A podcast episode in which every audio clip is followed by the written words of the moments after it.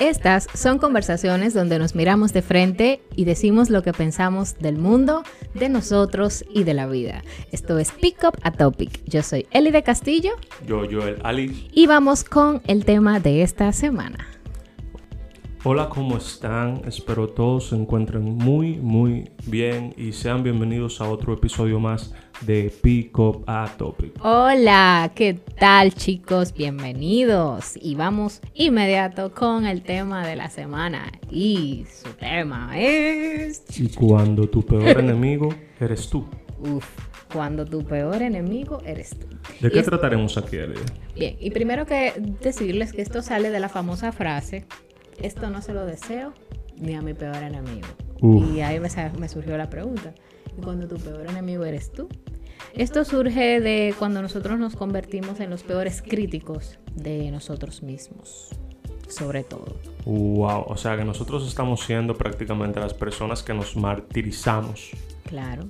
Esa es una. Y segunda, porque le damos cabida a la opinión de las otras personas y le damos más importancia. Mira algo, ya que tú mencionas eso, esa es una de las principales causas del síndrome del impostor. ¿Qué es el síndrome del impostor? Mira, el síndrome del impostor es cuando una persona tiene éxitos, ya sea académica o profesionalmente, y esta persona no se acuñe esos éxitos y piensa que como profesional o como académico es totalmente un fraude y tiene miedo de que las personas descubran su fraude y este quede al final humillado porque no es capaz de ver su propio valor.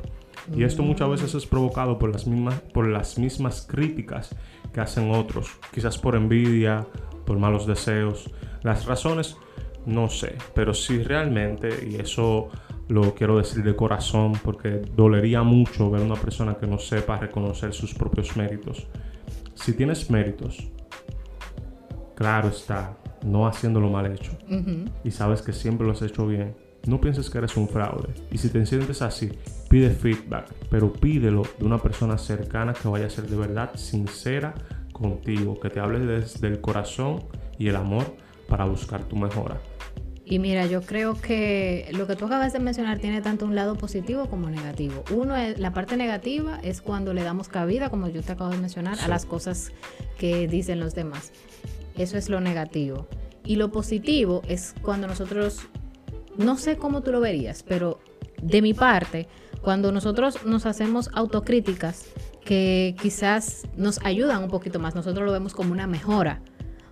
No es ser em, perfeccionista, sino más bien... Buscar siempre ser mejor. Exacto. Bueno, yo lo hice extremadamente bien, pero yo sé que para una próxima yo lo, yo lo puedo hacer muchísimo mejor. esa, es la parte positiva. Y no tanto no. no, positiva, porque lamentablemente el síndrome del impostor no tiene una referencia de esa ah, forma. Cuando una persona sufre de este síndrome, no es que busca siempre ser mejor, es que lamentablemente ante un éxito no se acuña dicho éxito. ¿Eso tiene que ver con el autoestima? Muchísimo. Tiene que ver con una muy baja autoestima. Porque tú puedes ser buenísimo. Tú puedes ser buenísimo académicamente, profesionalmente o en cualquier área.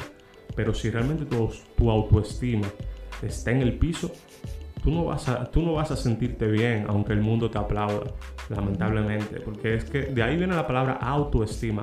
es, una, es una estima que tú mismo te das. Tú mismo te estimas de una manera positiva o negativa, depende del individuo. Ahora bien, cuando estás, vuelvo y lo repito, dentro de, lo que llamamos síndrome del impostor, no es, que te haces no es que te haces una crítica para ser todavía mejor, para decir este no es mi límite, porque yo soy así, yo soy muy ambicioso. Yo me, me gradué, sí, tú lo sabes. Yo, por ejemplo, me gradué de la universidad y, ok, me sentí muy bien, sentí feliz, pero lamentablemente yo no comparto con mis compañeros eso de que, wow, mi sueño era ser ingeniero industrial. Para mí eso simplemente ha sido un peldaño más de todas las cosas que yo quiero lograr en mi vida. Qué bien. Parte de la escalera que yo quiero comenzar a subir, o que más bien dicho comencé a subir hace varios años. Y más que eso, yo diría, bueno, y luego de tú ser ingeniero industrial, ¿qué sigue? Por eso, por eso mismo, o sea, no lo veo como un techo. Sí. Y lamentablemente no lo puedo ver así, pero no no, no, no dejé de sentirme bien en el momento. Y, y no solamente eso, cielo, o sea, ese eres tú que que lo ves hasta ahí, pero para otra persona. Claro, eso es. uf, Eso es lo máximo. exitazo, Y nosotros máximo. no somos quien para decir, wow, pero ¿y después de eso qué tú vas a hacer? O sea, No, cada quien mismo. tiene su objetivo en la vida y Claro. tiene sus metas. Lo que sí es que nosotros queremos traerte en- con este tópico es más bien las cosas que tú logras, las cosas que tú haces, Que que, tú te te sientas celebres. bien y que no necesites elogio de los demás. Ahora yo te quiero hacer una pregunta y no sé si ya terminaste. No, no, claro, dale, Eh, dale. eh, esa parte porque te Bu- bueno, interrumpí. para, para finalizar, en fin, es que es, hay, una, hay una clara diferencia entre tú seguir queriendo más y no reconocer tus éxitos. El tú seguir queriendo más, igual te sientes bien con el éxito, con el premio que conseguiste. Simplemente sabes que ese no es el mit- el límite y, y bueno, emprendes la movida rápidamente. No te detienes solamente a celebrar. Celebras quizás dos minutos, pero sigues tu movida. Ahora, cuando realmente no reconoces tu éxito, te sientes como un fracasado, como alguien fraudulento. No sabes apreciar que realmente te ganaste eso atento a ti, atento a tu esfuerzo y a tu sudor. Y ahí está el síndrome del impostor. Oh, wow. Ahora continuamos con tu pregunta, Elide. Pero mi pregunta Ah, no, ya, ya la tengo. Háblame, eh, ¿qué tú crees de los elogios en este tema de, de tu peor enemigo eres tú, de la autocrítica, de la autoestima? O sea, ¿qué tan necesario tú crees que es para una persona un elogio? Creo que 50-50. Ok. Sí, Está heavy. 50-50, porque realmente, a pesar de que muchos se lo digan, yo quizás podría encon- encontrarme dentro de esos muchos. De que no, yo no necesito que me elogien cuando yo hago algo bien. Pero eso no cambia el hecho de que cuando lo hacen y sabes que lo están haciendo de corazón, te sientas muy, muy bien. Y eso te in- incluso te ayuda a avanzar. Eso te ayuda a avanzar y impacte en tu estado de ánimo. Así que realmente creo que 50-50. 50-50. No hay que darle demasiadamente, porque si uno se lleva, o en el momento que no te elogien, quizás, quizás te puedas sentir mal. Pero también es bueno apreciarlo en el momento que se te da. Y también eso, chulo, me gusta. Ahora, también quiero hablarte sobre el perfeccionista, ese que nunca está conforme, Conforme. con las cosas ni consigo mismo. ¿Qué pasaría si esa persona en algún momento no le queda bien algo? O sea, e- es como tan dependiente de ser perfecto que el día que no le va bien o el día que no cumple con lo que quería o, o- o qué sé yo, se daña a sí mismo. Y te, te digo más, es así como dices, si es perfeccionista, incluso cuando lo hace bien, no se siente- demasiado. Cuando lo hace bien, no se siente bien. Ajá. Imagínate cuando lo hace mal. Entonces el perfeccionista necesita elogios. Yo creo que el perfeccionista lo que necesita es cambio. Mm, Porque eso es un ciclo vicioso que lo que lleva es la autodestrucción. oh. Ahora te voy a dar la... te estoy como preguntando mucho, pero está bien. Te voy a dar la, otra parte del que se culpa de todo.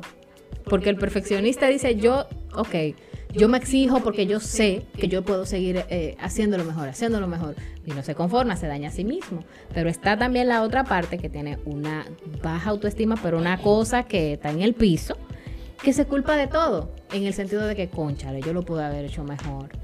Oh, wow. O sea, yo no sé si tú me entendiste esa parte, pero es el perfeccionista que está muy arriba, que se cree que lo puede seguir haciendo súper, súper, súper mejor y no se conforma. Y está el que se culpa de todo, el que dice, conchale, yo puedo haber hecho eso mejor. Pero lo hizo bien, pero necesitaba hacerlo mejor. ¿Ese yo- viene siendo exigente o es una persona que es totalmente cul- que se culpa de todo y su, y su auto, ay, Dios mío, se me fue. Su autoestima está Es en baja. el piso. Eso te iba a decir. Yo creo que ambos son perfeccionistas, solo que ambos están en diferentes extremos de la balanza. Uno es perfeccionista al punto de que sabe que siempre lo va a hacer mejor y lo, y lo puede hacer mejor y ambiciosamente siempre empuja a eso. El otro es en cambio negativo y siempre se dice, ay, lo pude hacer mejor a pesar de que lo haga bien. Al final yo lo veo como ambos como parte de la misma moneda. Y digo más, los extremos no son buenos incluso en el carácter, la actitud o todo lo demás. Hay gente que se considera introvertida, hay gente que se considera extrovertida, pero yo creo que en verdad nadie es en totalidad ni introvertido ni extrovertido. Yo, Oh. sí, yo, yo mismo me considero a mí una persona introvertida, bastante, pero mucha gente me dice que no, que yo soy bastante social. Tú misma me lo dices, que yo soy bastante social, bastante jovial. Extrovertido. Y, y todo eso, pero e yo, yo, inconforme con, con las cosas. Sí, y yo en sí no me siento así. Entonces, eh, partiendo de eso y otras cosas que he leído, me he dado cuenta que en verdad nadie es un extremo. Todos somos tanto de uno como de otro, solo que somos de uno un poquito más que de otro. Partiendo en eso mismo, para alguien que sea perfeccionista, yo digo que lo que tiene que es aprender a soltar. Saber utilizar ese impulso que lo lleva siempre a hacer las cosas bien y mejor, de la manera más positiva posible, para que no se haga daño así, no le haga daño a su equipo si es líder, y así la las cosas puedan salir bien utilizando ya eso que, que esa persona tiene. Qué chulo. Igualmente dentro de la parte de alguien que siempre lo quiere hacer mejor, pero al final siempre se lamenta de no haber podido hacerlo mejor. Es igual un perfeccionista, pero con una autoestima baja. Entonces ya una Sí, persona así, yo lo que recomiendo que trabaje su autoestima, que intente ver la luz en el camino, el brillo en lo que hace y en cómo lo que está haciendo está impactando quizá otras vidas. Uh, Y eh, ahí, posibilidad.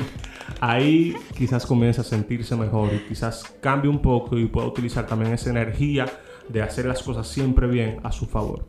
Chulísimo. Y mira que a mí me gustaría hasta darle un consejito a, esa, a ese tipo de persona. Lo primero es que valore lo que hace, que se valore. Segundo es que no dependa de los elogios. Tercero, que se crea la movie. literal, literal. Literal, créete la movie, vívelo. Y cuatro, confía en tu movimiento. Que Full. ese, eso es algo Ese que yo. Sí, ese es uno de los eslogans. El segundo uno. es el corazón es el Y hogar. mira, ho- hoy tuve una conversación muy temprano en la mañana con un amigo, Sí. él se llama Joan Encarnación. Y él Hola, me- Joan. Él, él me decía, él me dijo algo que le dije, wow, mira, te voy a tomar esa frase porque realmente me encantó. Y era lo siguiente, que eres muy joven para, para hacerte amigo del fracaso. No, eres muy joven para conocer el fracaso. O sea, eres, eres bastante joven. Tienes bastante tiempo para conocer el fracaso. Puedes equivocarte. Ujú. Pero también eres muy joven a la vez para hacerte su amigo. ¿Qué quiere decir esto? Profundo. Ahí el baile que tiene la carita aquí. como pensando. Sí. "Mm, interesante. ¿Qué, qué quiere decir esto? Yo lo veo de la siguiente manera. Al momento puedes lanzarte, o sea, lánzate, atrévete, equivócate, tropiézate, cae, pero no te vuelvas amigo del fracaso. Pruébalo porque eres joven y quitándole el, eh, el adjetivo de joven, siempre tenemos tiempo. No importa que tú tengas 90, 50, Totalmente. 60 años, no importa. Yo digo que en Todo vez está de en las decir... ganas y el corazón. Sí, yo digo que en vez de decir eres joven, conoce el fracaso, pero no te vuelvas tu amigo, su amigo, más bien yo lo transformaría a tienes tiempo, conoce el fracaso, solo no te vuelvas su amigo, tropieza, pero aprende, continúa avanzando. Así que Joan, Joan, gracias. Gracias. Sí, gracias por esa frase. No, perfecto. Bueno, señores, y este es ya el final de Pico Pa Topic de este capítulo. Sí, de este capítulo. Recuerden seguirnos en todas las redes, seguirnos en nuestras plataformas donde, subimos los episodios, YouTube, Apple Podcasts, Spotify y a nosotros en Instagram, eh, principalmente la cuenta de Pick Up a Topic. Pick Up a Topic. A Elide como castillo.elide y a Yes. mí, su servidor, como Joel Joel Ali Ali 7. siete. Así que ya saben, muchas gracias. Bye bye, nos vemos y gracias por todo, chicos. Pasen buenas.